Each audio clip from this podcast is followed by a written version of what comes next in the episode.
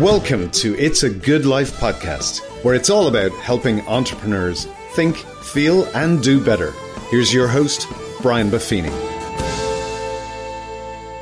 Top of the morning to you. Welcome to the second in our series on the recession. Yippee! However, this should be pretty helpful stuff. Today, we're going to talk about how to recession proof your money. Take care of your money. We got to do that. So, I'm going to talk about three things. First of all, I'm going to talk about there's a hole in the bucket and that your money is the water going out the hole in the bucket right now. I'm going to talk about three tips to win in recessionary times. And then the third thing is a little unusual for an episode like this is we're going to talk to my guy.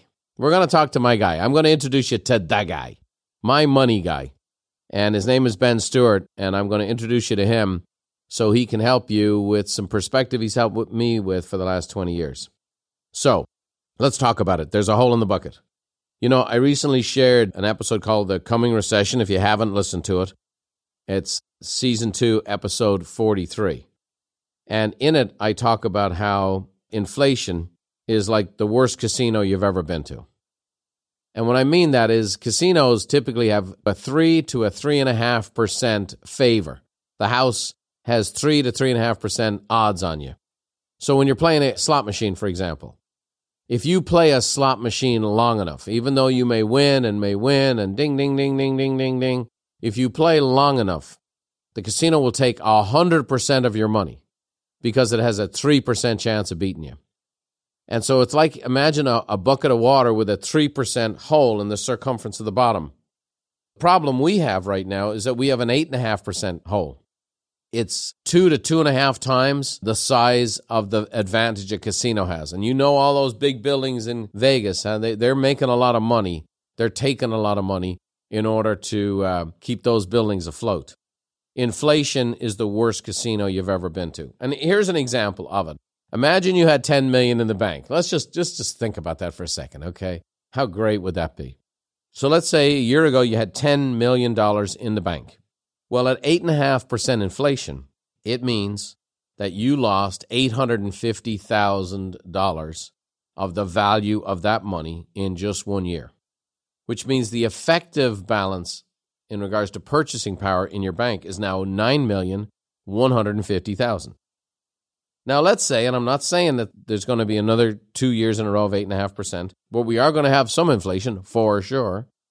But let's say it was 8.5% your 9,150,000 gets reduced by 770,000 and you are now left with 8.3 million dollars. That means the hole in the bucket. You have 10 million dollars in the bank. 2 years later, you've lost 1,627,000 dollars by stuffing it in your mattress or having it in a bank. And that's why we can't safety our way to success during a recession we can't safety our way, our peace of mind with just go, I'm going to do the safest thing so I don't lose it. The problem is, if you hold on to it, you will lose it. And so we have to do something with the money. There's a hole in the bucket, and the hole is called inflation. And it is the single greatest threat to wealth. It is the single greatest threat to economic security. And so just having cash. And I'm married to somebody who, my bride, I'll be candid with you, she's an extremely intelligent, brilliant woman. The only thing she really resonates is how much money we have in the bank, how much we have in stocks. She views the stock market kind of like, uh, well, it could be here today and gone tomorrow. Uh, real estate, she understands and she feels comfortable about her own home. But when we own buildings that are given 8% cap rates and doing this, and she's just not that interested. And I don't think that's too untypical in a lot of ways. Uh, however, I will say this whatever your level of financial acuity is, you have to get in the game and understand that inflation means the money you have, the cash in your wallet, the cash in your bank, in a safe deposit box, wherever the heck you have it, is worth less every year that goes by. A great example of this. Now, the year 2000 is not ancient history. A hundred bucks in 2000 has $61 worth of purchasing power today. And by the way, this is where people talk about oh, I should just put my money in gold. I encourage you to look up a Warren Buffett video on YouTube where he talks about 10,000 bucks invested in a index fund uh, in the 1940s. and how that today would be worth $51 million with no change in anything. Just buy the index fund, forget you own it. And in whatever it was, 70 some years, it was worth $51 million. He also talks about the same amount of gold. If you bought $10,000 worth of gold in the 1940s, 300 ounces, today would be worth 400 grand. So people do that to be safe, to be safe, to be safe. Right now, and I'm going to say this out loud, people are trying to use cryptocurrency as a way to hedge against inflation. So I'm afraid of losing 8%. So I bought cryptocurrency, which just lost 70% of its value. Or in some cases, recently, 100% of its value because I'm trying to make sure my dollars are not losing money. That is not the way to go, which is why you're going to get to speak to my guy today. So here's a couple things. I'm going to give you three tips to win in recessionary times. And here they are save, grow, and invest. Save, grow, and invest. Those are the three things. Save. First of all, you need to save. We need to have reserves for our home. You do need to have some cash. Oh, by the way, Mr. Buffett, right now, just saw a chart where he has the highest amount of cash he's had on hand in Berkshire Hathaway's history. One is for protection, and the other is for acceleration to go and invest. He's buying when other people are selling. So you need reserves for your home. And some people, you know, there's this famous phrase people say, I'm stuck between I need to save money and you only live once. Right? And again, that's kind of the good life decision, I think. But if you only live once means you go on the vacation and you took the trip to Fiji and you did this and you did that and you don't have any reserves, you have just put yourself in a place where you are not recession proof. In fact, you've just opened yourself up to a coming recession that could bring catastrophic results. You must have reserves. Start with one month of your expenses for your home in a savings account that you don't touch, and then go to two, and then get to three, and go from there. The second thing is if you own a business, you have to have reserves for your business. You got to have reserves for your business. Now, my personal preference was six months at home and three months for the business. Warren Buffett says, Do not save what is left after spending, but spend what is left after saving. I'm going to say that again. Do not save what is left after spending, but spend what is left after saving. So, just bottom line is simple automatic withdrawal into your savings account from your checking. Do it every two weeks, whether you get a paycheck or not, whether you're self employed or not, doesn't matter. Make that commitment. You make your mortgage payment every month, make the payment to yourself every month. And then the last part of saving is save money to invest. Save money to invest. And I'm going to quote Buffett again I will tell you how to become rich. Close the doors. Be fearful when others are greedy, and be greedy when others are fearful. And that's his abiding philosophy, which is why he has reserves right now for cash. They sold out of some of their weaker positions. They have a bunch of cash. And what has he been doing the last couple of months? He's been buying. As the stock market has retracted and come down, he's buying. And that's what I'm doing. I'm no Warren Buffett, but I'll tell you this I do a lot of things he does. Uh, he's better at it than me. And so uh, I take his advice. So the first thing was save. The second thing is grow. And I'm going to share with you the first thing to grow in turbulent times is to grow yourself. Ben Franklin, America's first ever millionaire, said an investment in knowledge pays the best interest. When it comes to investing, nothing will pay off more than educating yourself. A self education. What books are you reading? What coaching are you taking? What training programs are you involved in? What are you doing right now to grow yourself? What events are you going to? What are you doing to grow yourself? Next, grow your business. The great J.C. Penney, and he knew about tragedy. He'd filed bankruptcy twice. At 56, he started his department store and built one of the most prodigious businesses in American history. He said, Growth is never by mere chance, it is the result of forces working together. So you got to grow your business. If you own a small business, let me say this I doubt there's better investments out there that can get more than an 8.5% return. Why do we want an 8.5% return? Because that's the rate of inflation. Could you grow your business by 10% next year? Let me say this. If we couldn't help people grow their business in coaching by 10%, I wouldn't have any clients left. We help people grow by far more than 10% every year, by far. That means if someone's in real estate and they made 150 grand, the following year they're going to make 165 grand. They'd fire us for performance like that. We help people who are making 30,000 go to 350 in the space of 3 to 4 years. So, grow yourself and then grow your business. And then lastly, you want to grow your net worth. Malcolm Forbes said, "I made my money the old-fashioned way. I was very nice to a wealthy relative right before he died." So, I love it. Unless you have a very wealthy Forbes in your family, you're going to have to grow. And how do you grow your net worth? You got to invest. You got to invest.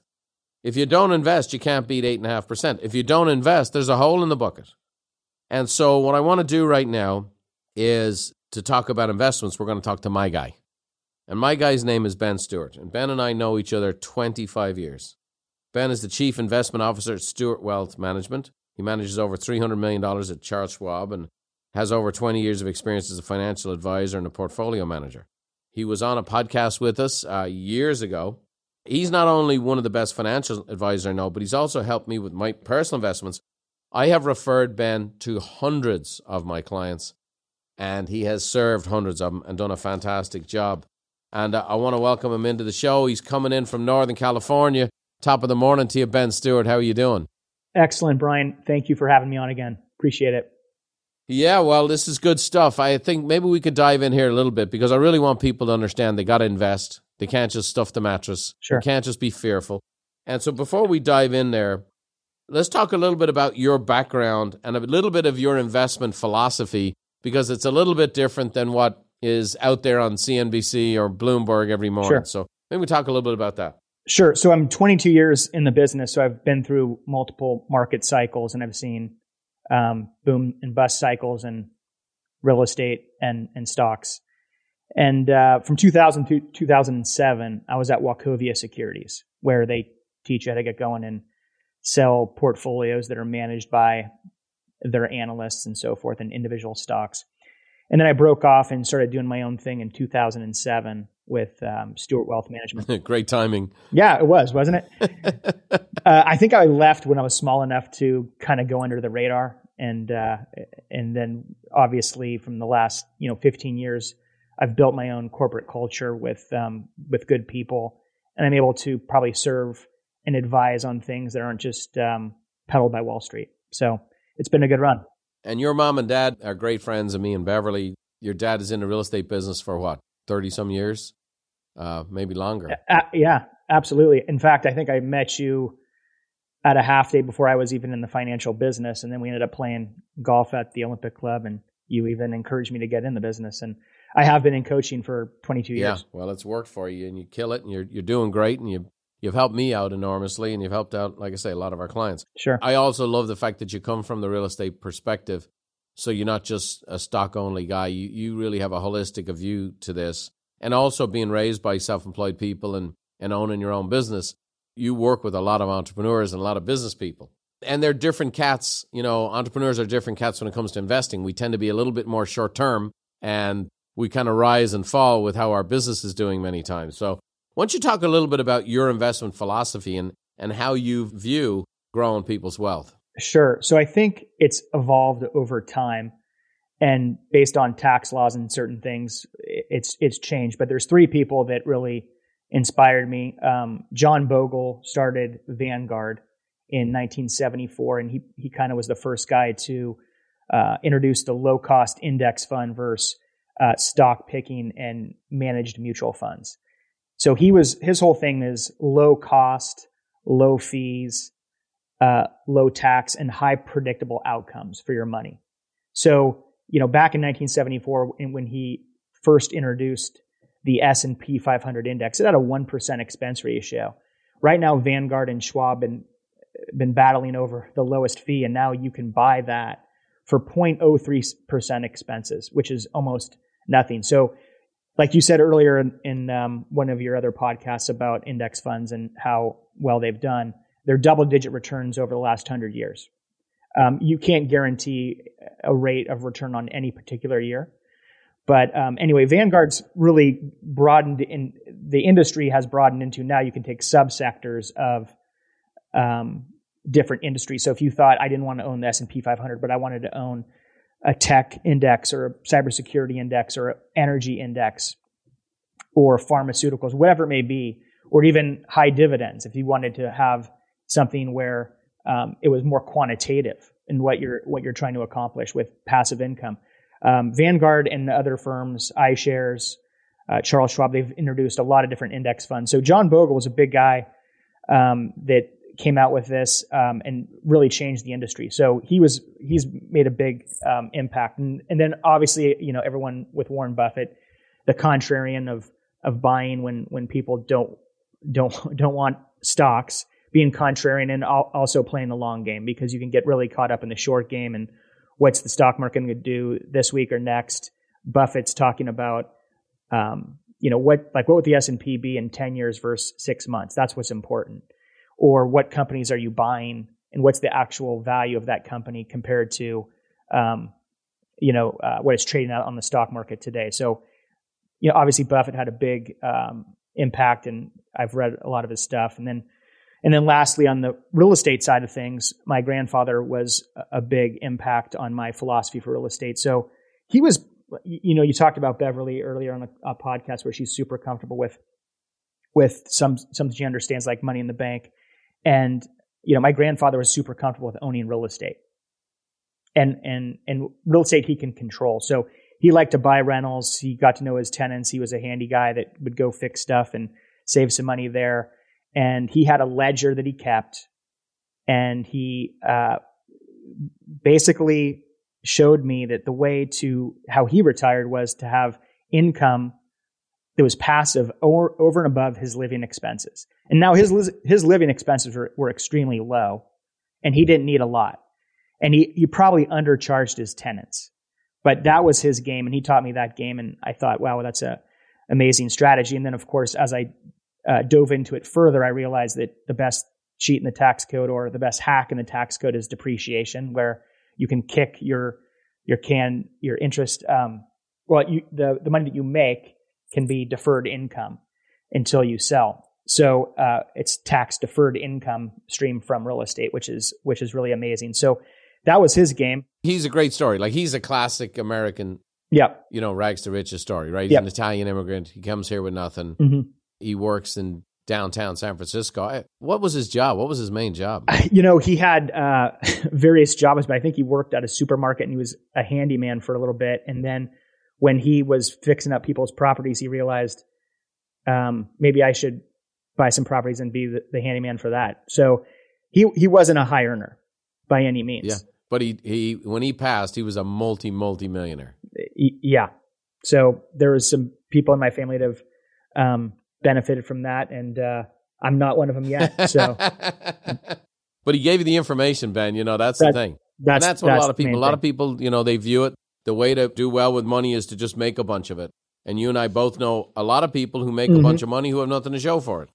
And your grandpa didn't make a bunch of money, right? Lived through many recessions, and when he passed, he he passed with a legacy of his family, his relationships, his church, everything you want in a great man and he was a multi, multi, multi millionaire driving his little pickup truck around, fixing people's faucets and doing whatever else. And also enjoyed the fact that he charged a little bit less on the rents, you know, because it was how he viewed life. Right. And by the way, he went in, he went in, I think he bought an apartment complex in down or in the marina of San Francisco about uh, four months after Pearl Harbor. So there's obviously a lot of worried people about what could happen and would San Francisco be bombed next? And what what? So he bought in tremendous uncertainty. Yeah. Well, like that leads to the next question I have, which is we've all heard Warren Buffett quoting, "You're right? Be fearful when others are greedy, and greedy when others are fearful. Sure. This can be easier to acknowledge and harder to do. One of the things mm-hmm. you talk about is the VIX. I'm going to ask your opinion on the sure. coming recession here in a second, but talk about this VIX because it's a bit more technical application of an actual study that shows how fearful people actually are. Right. So there's a there's a thing called the VIX that actually is has been oscillating between five and about sixty, and it's been tracked since um, the late '80s. So I went back and looked. In fact, I had a little project for my daughter who's on payroll. I, I thought I'd make her earn her stripes, and she did some work for me over the summer. So she went back in history and said, you know, when were when did the VIX spike over 35, which was signaling a high volatile period with tremendous fear in the market because the VIX measures volatility in the in the short term and it also gauges the fear. So if it looked like if we would buy it was the Nasdaq 100 or the S&P 500 in times where the VIX was over 35 you would have made money 24 months down the road 95% of the times. Now, the time it didn't work was when you bought the NASDAQ, I think, um, right after September 11th. It took a little bit longer, um, or maybe it was 2000 it hit, and then it took a little bit longer because of the dot com. But other than that, it was it was pretty it was pretty strong. Um, Ninety five percent is a pretty good right. Average. So, but that's the thing. But you're buying into fear, uh, and normally that's a pullback, right? So, in fact, I did two videos so far in the last three weeks because you know the the S and P 500 was at 4,800. It went all the way down um, below 4,000, so we had a 20% pullback, and we did have a couple of days where the VIX hit 35. I did a you know I have a database of 400 people. They they get the video. It's um, it just says that if you have a longer term time horizon, was this a good time to add some more to the S and P or to the Nasdaq? So that was right about when you advised me we need to buy some more. In fact, the way we work is we have the cash on hand and you just go do it and then you send me an email. Here's where we're going. Right. I mean, it's smart to dollar cost average and, and keep a, a systematic plan. And then if you have also, you want to layer on another strategy on top of that, like adding more from your safe bucket to your stock bucket in periods of time where there's high volatility, high fear. Um, you know, that's, that's generally a, a good idea. Great. Well, there it is. The man with the VIX. Vicks. My mother used to use Vicks, but she put it on our chest when we were having congestion. Different kind of Vicks. Sure. So I'm talking about recessions, and I'm communicating that we're going to head for a recession. You Yep. have your own opinions on the subject. What What do you think about the prospect of a coming recession here? Sure. So, you know, first and foremost, our job, our job is when, when we're advisors is to focus on on building the arc and not trying to predict exactly when the rain hits, right? So, but I do listen to a few people, and the guy I really like, he has a team of uh, economists and advisors. Um, they're they're called First Trust, and the guy's name is Brian Wesbury, and uh, he does a, a really good job. So he gives me three things. He gives me what he thinks the S and P is worth. He gives me um, what sectors he thinks will outperform um, or when they're good entry points. And then he actually did predict that we will have a recession either late 2023 or 2024. So he thinks that it's going to be, you know, stagflation here in, in the short run, which is, uh, uh, you know, l- low to no growth and then higher inflation.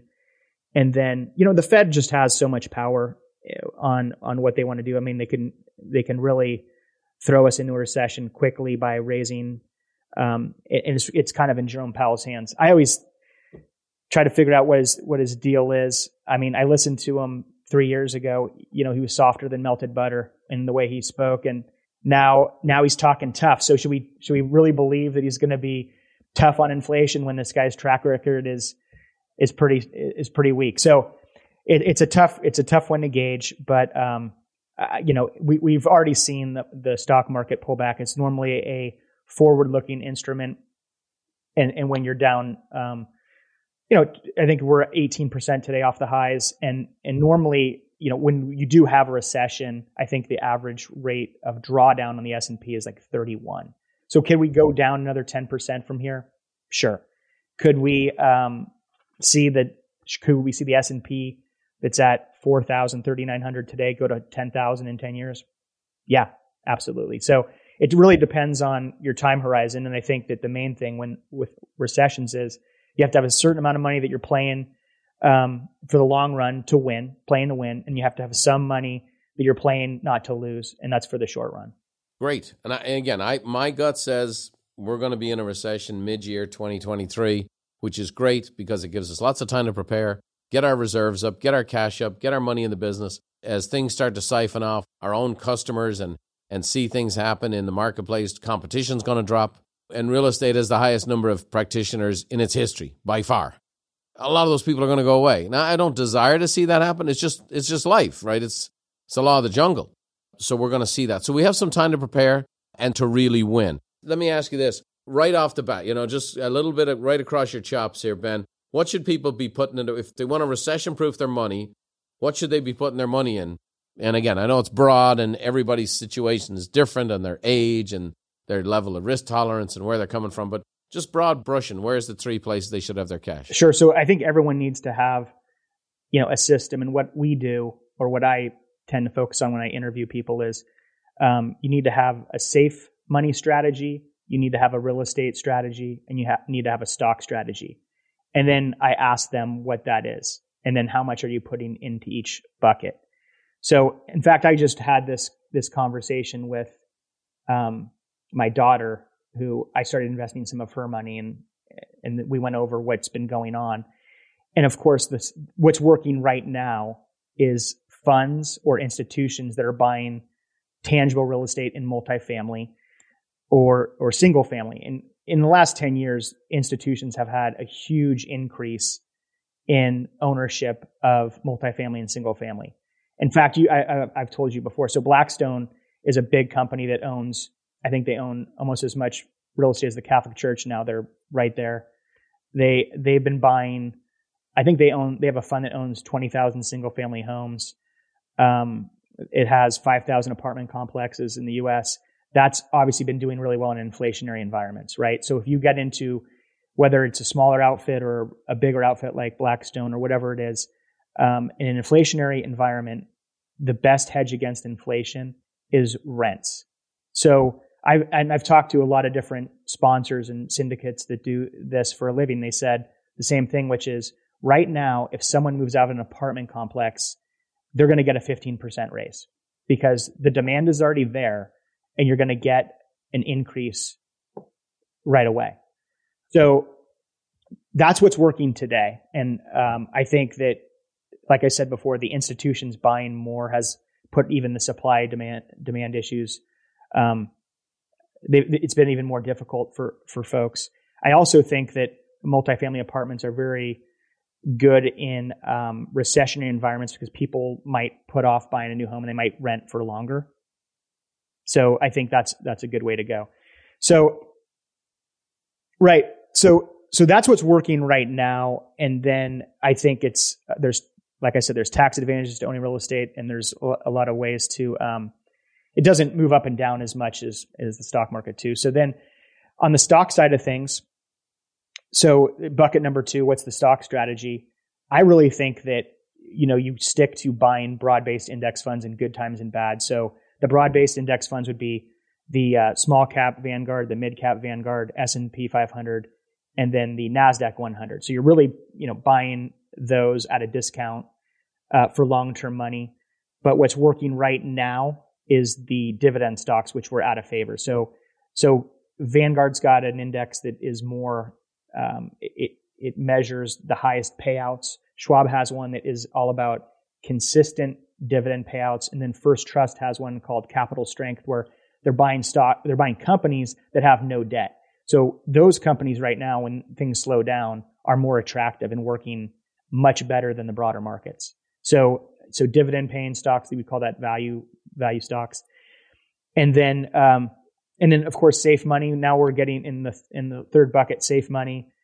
Uh, we're getting close to 3% now on, on one year maturities, which is great. Money market's going to be probably 2% by the end of the year, which is um, a lot of it's in T bills, so it's, it's mostly guaranteed. But if you step out of the guaranteed and get into you know commercial paper, we're starting to get at least something on your money that's that's fairly safe. So, like I said before, I always just when people come to me, I, I ask them what their strategy is. I take a look at their net worth statement. I, I make recommendations, and if they want to work with me and it's a good fit, uh, that's great. If not, that's okay too. But I always give people a couple hours of my time and, and tell them the main thing is you got to figure out how much you want in each bucket. I always tell people that, well, this is what I, what I told my daughter the other day. So we, we go to, you know, Sunriver, Oregon for, um, every summer and we've done several rafting trips. We've done the little float down the river. We've done like the class two rapids and we did one that was maybe class three, it was a little faster. I said, cause I showed Cameron her statement and I said, the stock strategies are your class three rapids. It's going to be a, a, fun ride. A bumpy ride sometimes. It's going to be a bumpy ride. the water's moving fast, but you're going to get to your destination in, in a, in a quicker way than the safe bucket strategy, which is the floating. That's like the floating down the river one where we, I took her when she was six and yeah, we're drinking, lazy river. we're drinking yeah. lemonade. I have a Coors Light. It's two and a half hour float down the river and there's no turbulence whatsoever. But you know, we're on the river all day and we don't get to our destination quite as, quite as fast. So I kind of showed her that, uh, that analogy. I think she's starting to get it, but, and I think everyone kind of could use that analogy where, you know, safe money strategy is going to get you a much, um, smoother ride. It's just going to take a heck of a lot longer to get there. In the stock market, you really have to, um, you got to stay in the raft. You can't, you can't bounce when, when the rapids come and you got to get through. You're helping all six of my kids. I mean, my kids have all worked since the age of dot and they've all sure. put aside a little bit of cash and have moved it on. And, and uh, they've done great because they've learned even as little crumb snatchers, you can invest for the long haul. And, you know, they get their Schwab statements every month or quarter, whatever they is. They like to see the growth and, and so on and so forth. And if they stick Sure. with it, they'll all be millionaires. And that's the wild thing about it. I was talking with our production team before the last few episodes here, and I was saying, you know, there's all these opinions, you know, politics and culture and so on and so forth. Money's just numbers. It's just numbers, and it's numbers connected to a certain perspective. Mhm. And if you have the long term perspective, if you're willing to invest in value, and you're willing to bounce along when it does get a little turbulent, and it's like, okay, like if you know it's turbulent, like when the captain comes on this and says, hey, we're going to hit some rough weather here, tighten up your seatbelt. Like that's all I'm trying to do with these podcasts. I'm not trying to scare people, but I'm trying to let them know, hey, recession proof your money, recession proof your business. There's one coming. There's turbulence coming. Sure. Just here, tighten the belt. Tighten the belt with a budget. Uh, tighten the belt in regards to you know growing yourself and you know growing your business and and those kinds of things. And then hey, there's chips off the table. And I like the safe strategy, the real estate strategy, the stock strategy. It's interesting actually. So I'm going to teach recession proof your business and finances in a kind of a really organic way at Mastermind. I was thinking, how many masterminds have you been to? How, how long have you been coming to that? I think I've missed uh, a couple of masterminds and a couple of peaks in the last 20 years. And that Yeah, it, it's normally because years. of kid, kid stuff. Yeah. If you're describing Mastermind to somebody, what would you say? I would say it's a series of amazing guest speakers and TED. It's like TED Talks that are extremely informative. And then you have a theme that you bring to the table, which is always timely. And um, you, you are, you have observational humor that you bring that a lot of other teachers don't have. It's, you're like kind of a comedian, yet a teacher in the same way. Right. It all works, you know. It's called and I think Irish. that's what that's Yep. what draws people is that if if people don't have any charisma on stage and they have good material, not as many people are going to come. So you you have you have um, Well, we have fun, and then we you package it together with thousands of like-minded people. It's it's a good package. Last thing here, Ben. I have two things. First of all, if someone wants to reach out to you, how do they contact you? our website is stewartwealthmgt.com. We have our phone number on there, and then my email as well. Um, and like I said before, what I normally do, and I've been doing it for people that are in in coaching or what, in, or anyone that comes to me, I will gladly give people a couple hours of my time, and let, I want to know what their strategy is. And then sometimes I'm saying you're doing great, and sometimes I would say maybe this would work. Where too. should somebody start, Ben? Let's say somebody's just getting going, and they think I don't have all this money. Brian talked about ten million in the bank. I, I'm I'm lucky to have thousand dollars in the bank or hundred dollars in the bank. Where should Sure. somebody start? So there's two good books I like. So one of them is uh, a guy that you've had on podcast, and sp- he's actually speaking uh, spoken at uh, Mastermind a few years ago. But David Bach has the the um, Automatic Millionaire. So automating your finances um, is like what we just talked about. If you have a three bucket system, you probably want to do some into a bank account, some into like getting a Charles Schwab account, and then some into like I would call it an opportunity account where you would save and then eventually buy some real estate with that. Um, and he goes through that in that book, so it's a really good one to look at. I think you could even get this free summaries on bestbookbits.com. I'm a big fan of that one, where this this guy takes hundreds of books and a lot of finance financial books, puts gives you like a 15 page cliff note so you can read through a bunch of them. So I think that's where you start. You read the Automatic Millionaire, you can start implementing some of this stuff.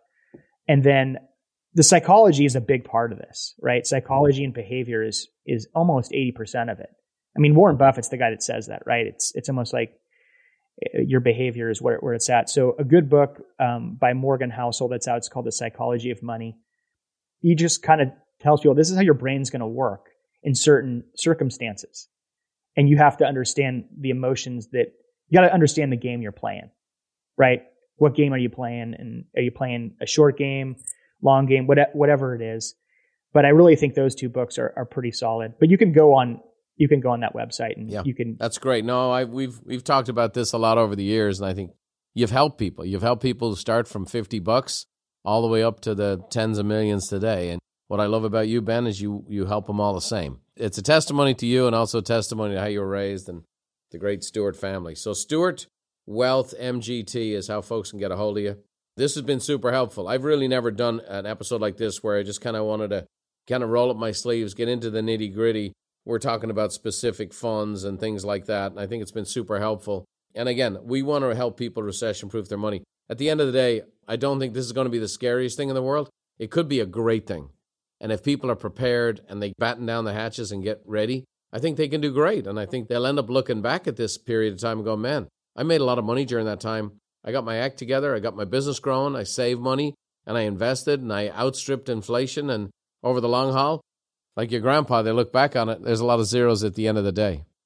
Well, thanks for joining me today, Ben. I appreciate it as always. And uh, I'm going to finish up. You remember my mom, she came out with my dad years and years ago, and they played the Olympic Club as uh, you're and your dad's guest. You remember that was a pouring rainy day, and it was a great story because we had caddies. I think you remember this story. We had there's a famous caddy at the Olympic Club who was in U.S. Opens and so on and so forth. Yeah, Freddie, right? And he fell down. It was wet, and he fell down a slope and was covered in mud. Here he was, and my mom, who always carried tissues in her bag, and she's wetting down the tissues and wiping them off and cleaning them up.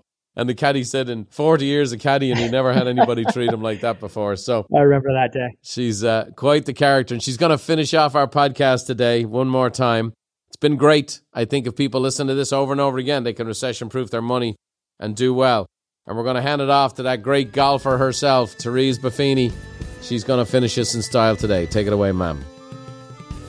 May the road rise up to meet you, and may the wind always be at your back.